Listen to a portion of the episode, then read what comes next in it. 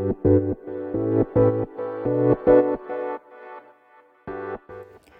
ようございます。なつきです。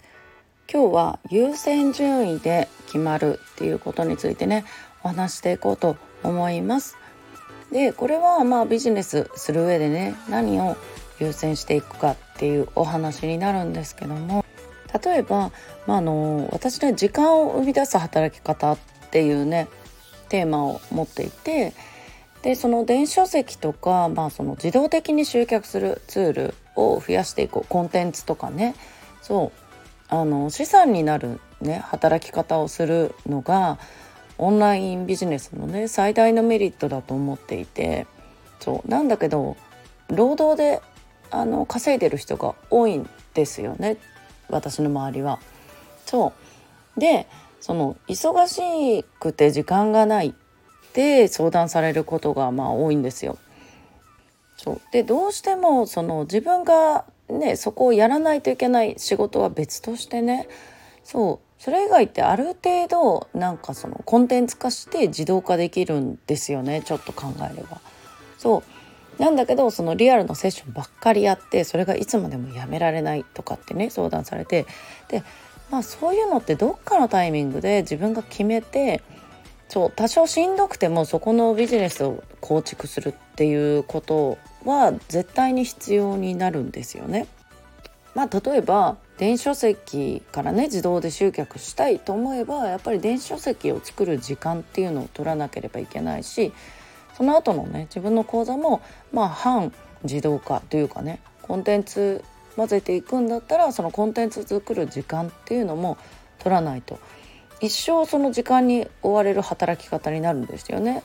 そうオンラインで活動しているにもかかわらずそうずっとあの一人一人のズームセッションだったりとかまああの中にはねリアルのランチ会とかで時間に追われてしまっている方がそうずっとねその状況から抜け出せないじゃないですか。そうだからそこでもう優先順位を変えてね、うん、自分が今ここで構築するんだってで結果なんかその例えば、まあ、3ヶ月かけて構築する。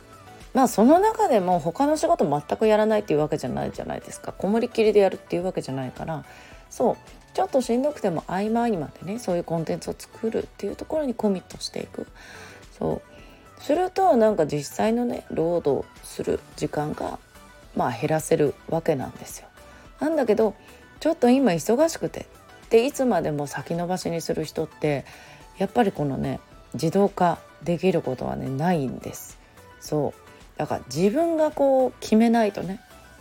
そう優先順位を決めてやっていく。うんだってその一人一人にねあのセッションしていくのもまあもちろんいるんですけども、まあ、全てがそれになって結果自分が時間に追われてとかなるとやっぱいいものをね、まあ、提供していても多くの方に届けられないし限界がありますよね1対1のセッションって。そう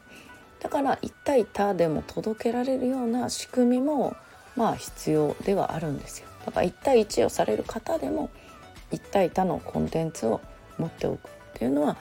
もうめちゃくちゃ重要なんですよね。うん、とか、まあ、自分の持ってる講座とかそのセッションのね方法を多少変えていく見直しするっていうことも、まあ、できるんでそういうところもねしっかりあの向き合って考えていくで